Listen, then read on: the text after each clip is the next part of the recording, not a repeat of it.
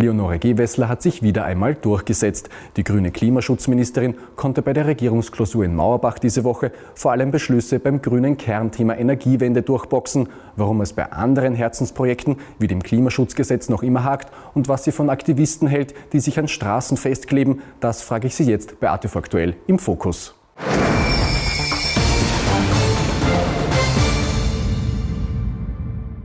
Frau Ministerin, danke, dass Sie sich Zeit genommen haben für dieses Interview.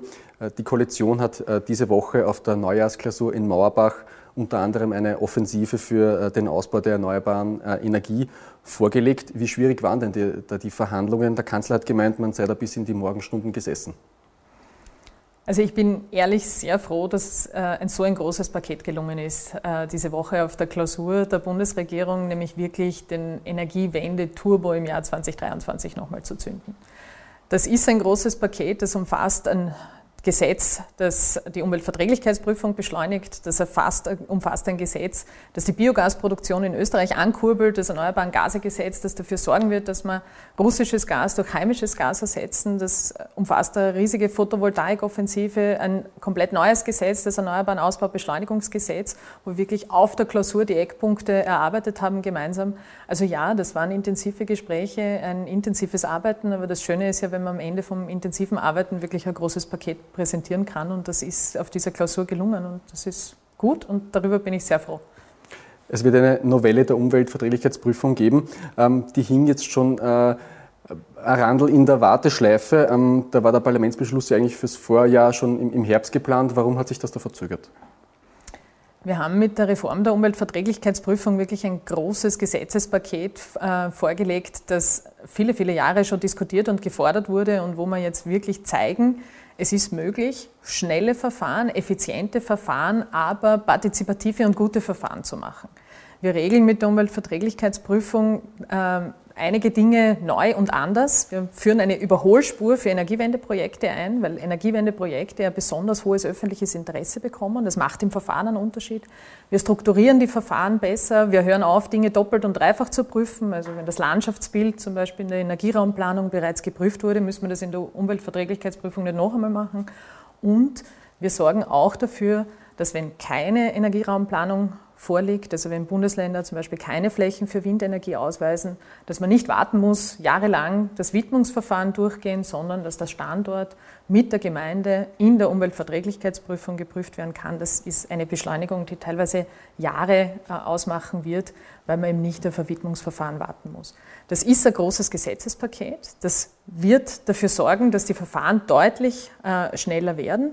Da gab es natürlich auch viele, viele Stellungnahmen. Wir haben das alles äh, ernsthaft und gewissenhaft geprüft, haben Verbesserungen vorgenommen am Gesetz und haben sie jetzt so weit, dass es im Parlament beschlussreif ist und wird jetzt ans Parlament übermittelt. Und das freut mich sehr, dass das gelungen ist. Lange gefordert, jetzt geliefert. Das Gesetz äh, erlaubt, salopp gesagt, ein, ein Drüberfahren über Länder, die keine Energieraumplanung erstellt haben. Als gelernter Österreicher ist man da fast geneigt zu sagen, die Länder werden sich das nicht gefallen lassen. Also ganz ehrlich, wir sind im Jahr 2023. Wir sind mitten in einer Energiekrise. Wir äh, wissen, unsere Abhängigkeit von fossilen Energien, unsere Abhängigkeit von Energieimporten macht uns verwundbar, macht uns verletzlich als Land. Und das heißt, Windenergie ja, aber nicht bei mir, das geht sich 2023 schlicht und ergreifend nicht mehr aus. Und daher setzt die Umweltverträglichkeitsprüfung hier an und sagt eben, ja, wenn in Bundesländern keine Energieraumplanung vorliegt, dann diskutieren wir den Standort mit Zustimmung der Gemeinde in der Umweltverträglichkeitsprüfung. Wenn ein Land seine Hausaufgaben macht, für äh, Energiewendeprojekte auch die notwendigen Flächen zur Verfügung stellt, weil wir brauchen Flächen, um das Ziel 100 Prozent erneuerbaren Strom zu erreichen, dann findet die, die Planung und die Verfahren nur in diesen ausgewiesenen Flächen da. Aber formulieren wir es positiv, die Umweltverträglichkeitsprüfung gibt großen Rückenwind für die Energieraumplanung in den Bundesländern, auf das wir auch wirklich die Eignungszonen, die Windenergiezonen bekommen, die wir brauchen. Alle gemeinsam, damit wir als Land unabhängig, selbstständig und frei in der Energieversorgung werden. Jetzt gibt es äh, drei Bundesländer, die westlichen, Vorarlberg, Tirol und Salzburg. Da steht bis heute kein einziges äh, Windrad. Ist sowas nicht skurril? Es ist auf jeden Fall 2023 nicht mehr zeitgemäß. Es haben die Bundesländer unterschiedliche Potenziale. Ja, das stimmt. Wir haben Bundesländer mit sehr, sehr viel Windpotenzial. Wir haben Bundesländer mit weniger Windpotenzial. Aber es gibt überall Potenzial. Und die Herausforderung ist riesig. Die Unabhängigkeit von russischem Gas, die Unabhängigkeit in unserer Energieversorgung ist eine große Aufgabe. Da kann sich keiner rausnehmen und da müssen wir die Potenziale nutzen, die wir haben. Und da, auch das ermöglicht diese Reform. Verfassungsrechtler Heinz Mayer äh, sagt äh, in einem äh, Puls 24 Interview, äh, dass es, da, er meint, dass äh, es eine Zweidrittel-Materie sei, die UVP-Novelle. Ähm, er argumentiert damit, die Flächenwidmung, äh, die ist eine Kernkompetenz der Bundesländer und da braucht es eine Zweidrittelmehrheit. Wie sehen Sie das? Wir haben das natürlich umfassend geprüft und das Gesetz enthält keine Verfassungsbestimmung. Warum? Die Umweltverträglichkeitsprüfung ist bereits per Verfassungsbestimmung als Kompetenz des Bundes abgesichert und als sogenanntes konzentriertes Verfahren. Also schon jetzt prüfen wir in der Umweltverträglichkeitsprüfung und entscheiden in der Umweltverträglichkeitsprüfung Materien, die normalerweise auf Länderebene entschieden werden.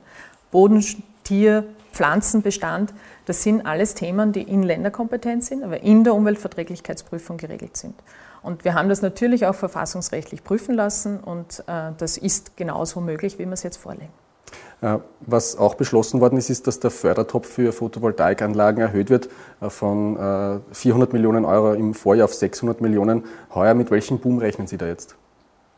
Also ich freue mich zuallererst einmal, wir haben 2022 ein absolutes Rekordjahr in der Photovoltaik gehabt. Wir haben noch nie so viele Anlagen in Österreich gebaut wie im Jahr 2022 und das ist für mich wirklich eine der, der Lichtblicknachrichten aus diesem schwierigen Jahr, weil es zeigt, die Menschen in unserem Land sind dabei, die wollen ihren Beitrag leisten zur Energiewende, die wollen ihren Beitrag leisten zur Unabhängigkeit in der Energieversorgung, weil jedes einzelne Panel, jede einzelne Anlage auf dem Dach auf, äh, macht einen Unterschied für unser Land.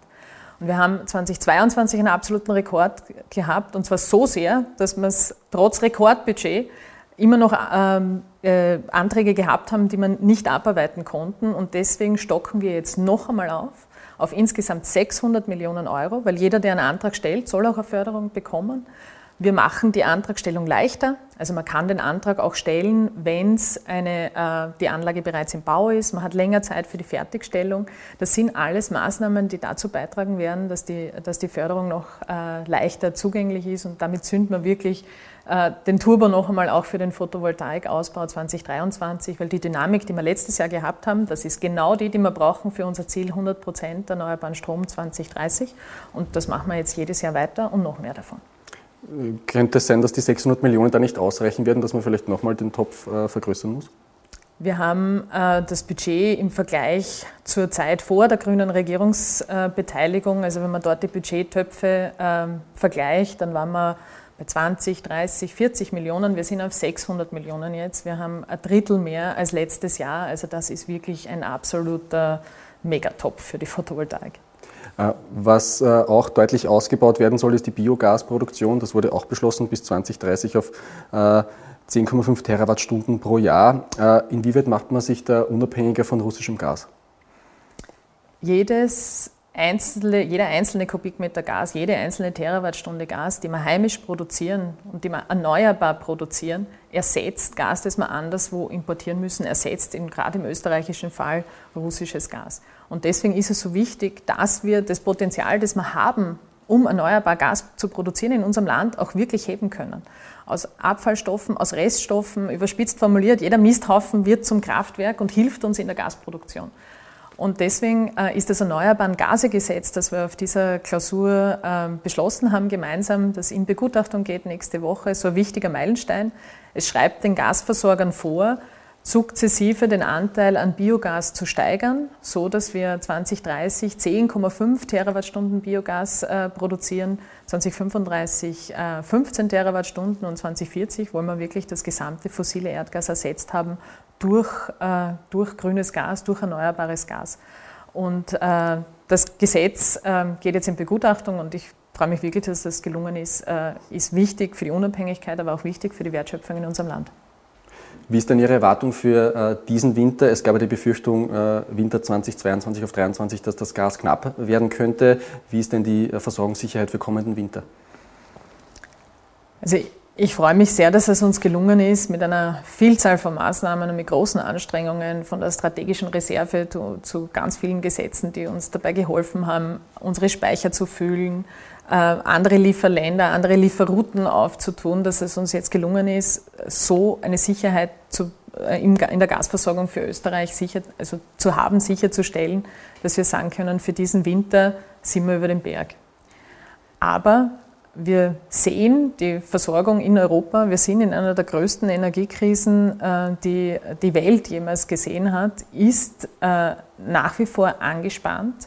Wir müssen schauen, dass wir unsere Speicher, unseren größten Sicherheitspuffer, gerade in Österreich auch für den nächsten Winter wieder gut gemeinsam füllen. Wir müssen schauen, dass wir auch die letzten äh, Prozentsätze Abhängigkeit von Russland abbauen. Und das bleibt eine Herausforderung für ganz Europa, auch für Österreich. Deswegen bleibt auch mein Appell, gerade jetzt, auch wenn wir sagen, in diesem Winter, es ist uns viel gelungen, je mehr wir Gas sparen, je sorgsamer wir mit Gas umgehen und mit Energie insgesamt umgehen, desto leichter wird es uns auch im nächsten Winter fallen. Weil je mehr wir sparen, desto mehr Gas bleibt in unseren Speichern, desto leichter können wir es wieder anfüllen, desto größer ist unser Sicherheitspuffer fürs nächste Jahr. Und deswegen bleibt auch äh, heute und hier und in, äh, in, äh, im, im Jänner dieses Jahres der Appell, bitte sorgsam mit Energie umgehen. Hilft unserer Energieversorgungssituation, hilft dem Geldbörsel, hilft aber auch dem Klimaschutz. Ich würde kurz zu den äh, Reaktionen kommen, äh, zur, zu den Ergebnissen der Regierungsklausur. Äh, da kam von der Opposition, wenig überraschend für äh, eine Opposition, Kritik, allerdings gar nicht so sehr an den Ergebnissen, äh, sondern äh, darüber, was alles nicht beschlossen worden ist, etwa, dass nichts gegen die Teuerung zum Beispiel auf den Weg gebracht worden ist. Ähm, die FPÖ hat zum Beispiel formuliert, es ist jetzt zwar einfacher, eine Photovoltaikanlage anzuschaffen, aber Menschen, die ihre Strom- und Gasrechnung nicht bezahlen können, die haben davon relativ wenig. Hätte man da mehr liefern müssen?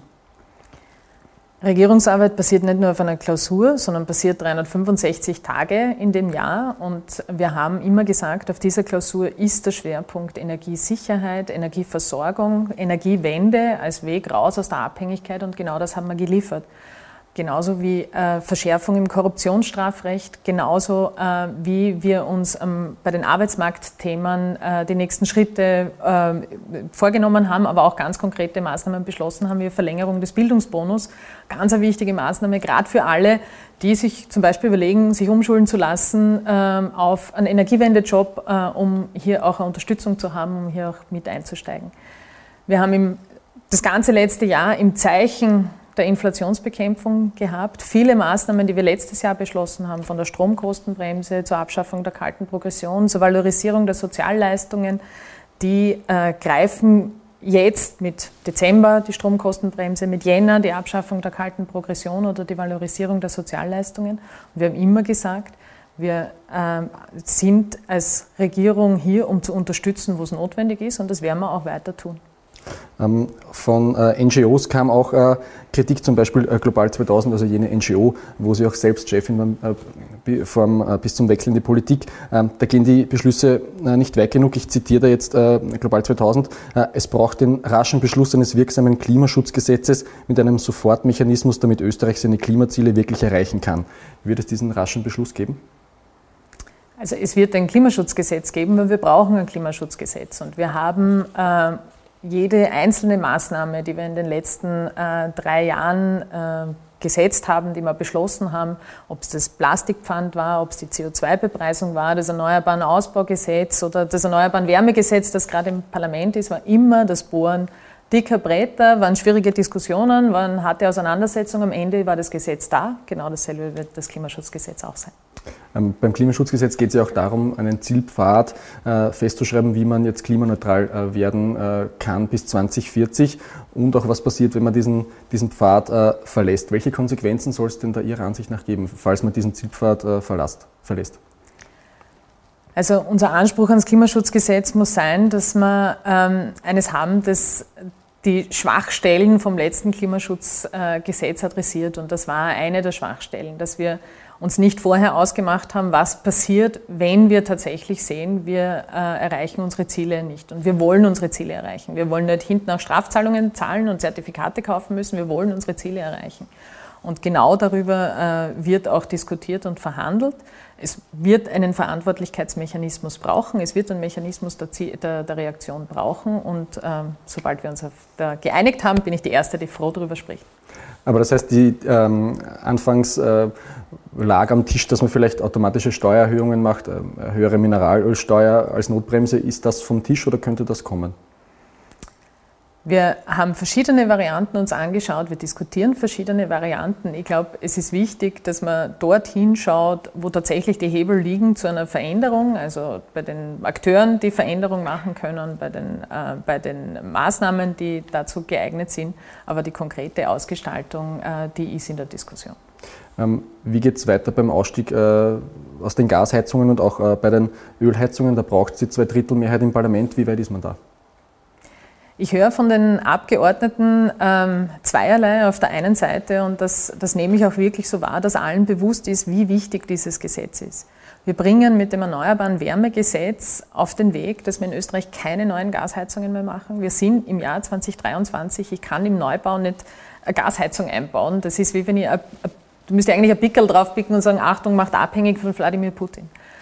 Wir haben drinnen einen Pfad, der uns äh, den Weg rauszeigt aus der Abhängigkeit von der Ölheizung, äh, der uns den Weg rauszeigt aus der Abhängigkeit von der Gasheizung. Und das ist allen Fraktionen bewusst, wie wichtig dieses Gesetz ist für die Planungssicherheit.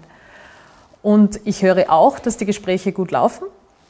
Ähm, ich bin also zuversichtlich, aber es braucht eine Zweidrittelmehrheit. Wir haben auf der Regierungsseite eine Einigung. Wir haben eine Regierungsvorlage ins Parlament gebracht. Jetzt geht es um die Verhandlungen zur Zweidrittelmehrheit und äh, sobald die steht, und ich glaube, es ist allen bewusst, dass die Zeit drängt, äh, wird dieser Beschluss auch fallen. Hat man doch innerkoalitionär immer am äh, selben Strang gezogen. Da hat man Medienberichte gelesen, dass der ÖVP das alles ein bisschen zu schnell geht. Können Sie das bestätigen? Wir haben eine Einigung erzielt und die Einigung ist im Parlament und das ist eine Regierungsvorlage und die steht genauso. Wie läuft generell die Zusammenarbeit mit der ÖVP in, äh, in, in Energiefragen? Da gibt es äh, einige Themen, da zieht sich das Ganze ein bisschen wie ein, wie ein Strudelteig. Ähm, wird das äh, türkis-grüne Projekt durchhalten bis zum Ende der Legislaturperiode? Ich komme gerade aus einer Klausur, wo wir ein riesiges Energiewendepaket beschlossen haben, ähm, mit Verfahrenserleichterungen, mit mehr Geld für die Photovoltaik, mit endlich stabilen Rahmenbedingungen für die erneuerbare Gasproduktion in Österreich. Also ja, diese Koalition liefert gerade in diesem Bereich. Und ich habe keinen Grund daran zu zweifeln, dass wir das nicht 2023, 2024 genauso machen. Ähm Sie haben bei der Regierungsklausur gesagt, äh, die Skipisten rinnen uns von den Bergen. Äh, wie geht es Ihnen denn damit, wenn man die Folgen der Klimakrise jetzt jedes Jahr immer sichtbarer äh, vor sich hat und auch immer mehr spürt? Also das war ja, ich bin ja schon sehr lang mit dem Thema befasst. Ich engagiere mich schon sehr, sehr lang für den Klimaschutz und diese, ähm, diese auch, war ja auch meine persönliche Motivation äh, in die Politik zu gehen, hier was zu ändern, dass wir die Verantwortung wahrnehmen, weil es eben so ist, dass die Auswirkungen der Klimakrise, das ist nicht irgendwas Distantes, weit weg ähm, in 100 Jahren, sondern das ist was, was uns heute schon betrifft, was heute Schäden verursacht, was heute menschliches Leid verursacht. Nicht nur weit weg, nicht nur äh, für die Eisbären am Polar, sondern für uns ganz konkret in Österreich. Die Familien, die ihre Häuser bei Murenabgängen verlieren die äh, Bilder von den Skipisten, glaube ich, äh, betreffen uns alle dieses Jahr äh, sehr. Und deswegen ist es so wichtig, dass wir im Klimaschutz vorankommen. Und deswegen kämpfen wir in dem Ministerium jeden Tag um die äh, nächste Regelung, um den nächsten Schritt, um diese Aufholjagd, die wir gestartet haben, mit dieser Regierung auch tatsächlich einzulösen. Weil es ist leider so, Österreich hat 30 Jahre im Klimaschutz zu wenig gemacht. Und das holen wir die letzten drei Jahre rasant auf. Ähm, den äh, NGOs gehen äh, die ganzen Maßnahmen gegen den Klimawandel, das geht äh, viel nicht äh, schnell genug. Verstehen Sie die Ungeduld? Ich bin die Erste, die ungeduldig ist und äh, bin, äh, also ich, hab, ich spüre ja den Zeitdruck und ich sehe die Notwendigkeit. Ähm, und äh, wir arbeiten jeden Tag daran, dass wir diese Maßnahmen so schnell wie möglich auf den Weg kriegen. Ähm, jetzt gibt es in Österreich äh, Aktivisten der letzten Generation, die äh, sich schon die ganze Woche äh, auf Straßen kleben. Ähm, da werden Kunstwerke angeschüttet. Ähm, wie sehen Sie diese Aktionen? Ich würde es gerne ein bisschen erläutern, weil es wird zu simpel jetzt eine einfache Ja-Nein-Antwort zu geben. Also das Erste und für mich Wichtigste ist, ich teile das Anliegen. Wir haben gerade die Bilder von den Skipisten diskutiert. Wenn, die Klima, wenn wir nicht gegensteuern, wenn die Klimakrise sich weiter so äh, auswächst, wird sie zu einer Katastrophe, dann ist das Skifahren unser geringstes Problem. dann haben wir ganz andere Probleme, existenzielle Probleme. Und ich verstehe die Angst und ich verstehe den, den, den, den Wunsch, auch auf dieses Problem aufmerksam zu machen. Aber ich verstehe auf der anderen Seite auch die Menschen, die einfach versuchen, ihren Alltag zu bewältigen, ihre Kinder in die Schule zu kriegen, in die Arbeit zu fahren und die sie dann ärgern, wenn sie, äh, wenn sie am Weg nicht weiterkommen. Ich komme selber aus der Zivilgesellschaft, Sie haben es äh, angesprochen. Ich habe für mich in meinem Protest andere Formen gefunden. Ich bin dort hingegangen, wo die Menschen an den Entscheidungshebeln waren. Ähm, Ob es in der Politik, in der Landespolitik, in der Bundespolitik, bei den Konzernen oder den Interessensvertretungen war. Äh, aber ist das für Sie ein probates Mittel? Äh, die Argumentation der letzten Generation ist ja, äh, anders werden wir nicht gehört, dann, wenn wir den, den Straßenverkehr nicht blockieren, dann, dann können wir überhaupt nichts machen. Wie gesagt, ich, ich ich habe in meinem Aktivismus, in meinem Protest andere Formen gefunden. Aber ich möchte schon auch, ähm, wenn man sich diese Debatte jetzt anschaut, also es ist einfach nicht zu argumentieren, was da teilweise in der Debatte passiert, dass man das irgendwie in die Nähe von Terrorismus rückt. Also bei, bei, bei allem, bei allem äh, vielleicht Verärgerung bei Einzelnen, auch in so einer Situation, auch in einem Wahlkampf, nicht den Maßstab und das Augenmaß verlieren. Wenn hier niemand zu Schaden kommt, dann ist es das, was es ist, nämlich ziviler Ungehorsam und Protest. Und wenn jemand zu Schaden kommt, dann gibt es äh, die notwendigen Gesetze, die dafür, äh, die dafür ausreichend da sind und die man dann auch anwenden soll. Aber äh, bitte äh, wirklich um Augenmaß und Maßstab in dieser Debatte. Innerhalb der ÖVP werden Forderungen nach härteren Strafen für äh, diese Form von Aktionismus laut. Braucht es die Ihrer Ansicht nach auch? Nein, ich habe es vorher schon ausgeführt. Wir haben äh, die, die Handhabe, die wir brauchen. Wie gesagt, wenn kein Schaden passiert, ist das eine Form des zivilen Ungehorsams, des Protestes. Wenn ein Schaden passiert, haben wir die Gesetze, die wir brauchen, die Handhabe, die wir brauchen, um auch äh, hier äh, die notwendigen Konsequenzen zu ziehen und die soll man dann auch ziehen. Also. Die Forderung äh, selbst kommt vor allem von der niederösterreichischen Landeshauptfrau äh, Johanna Mikl-Leitner, da wird Ende Jänner gewählt. Glauben Sie, ist das Zufall? Die Frage müssen Sie Johanna Mikl-Leitner stellen. Ich glaube, es ist wichtig, dass man in der Debatte, ich habe es vorher erwähnt, äh, Augenmaß und Maßstab im Blick behält und äh, das Aktivismus in die Nähe von Terrorismus zu rücken, halt, halte ich für völlig unangebracht. Dann sage ich vielen Dank für das Gespräch. Herzlichen Dank.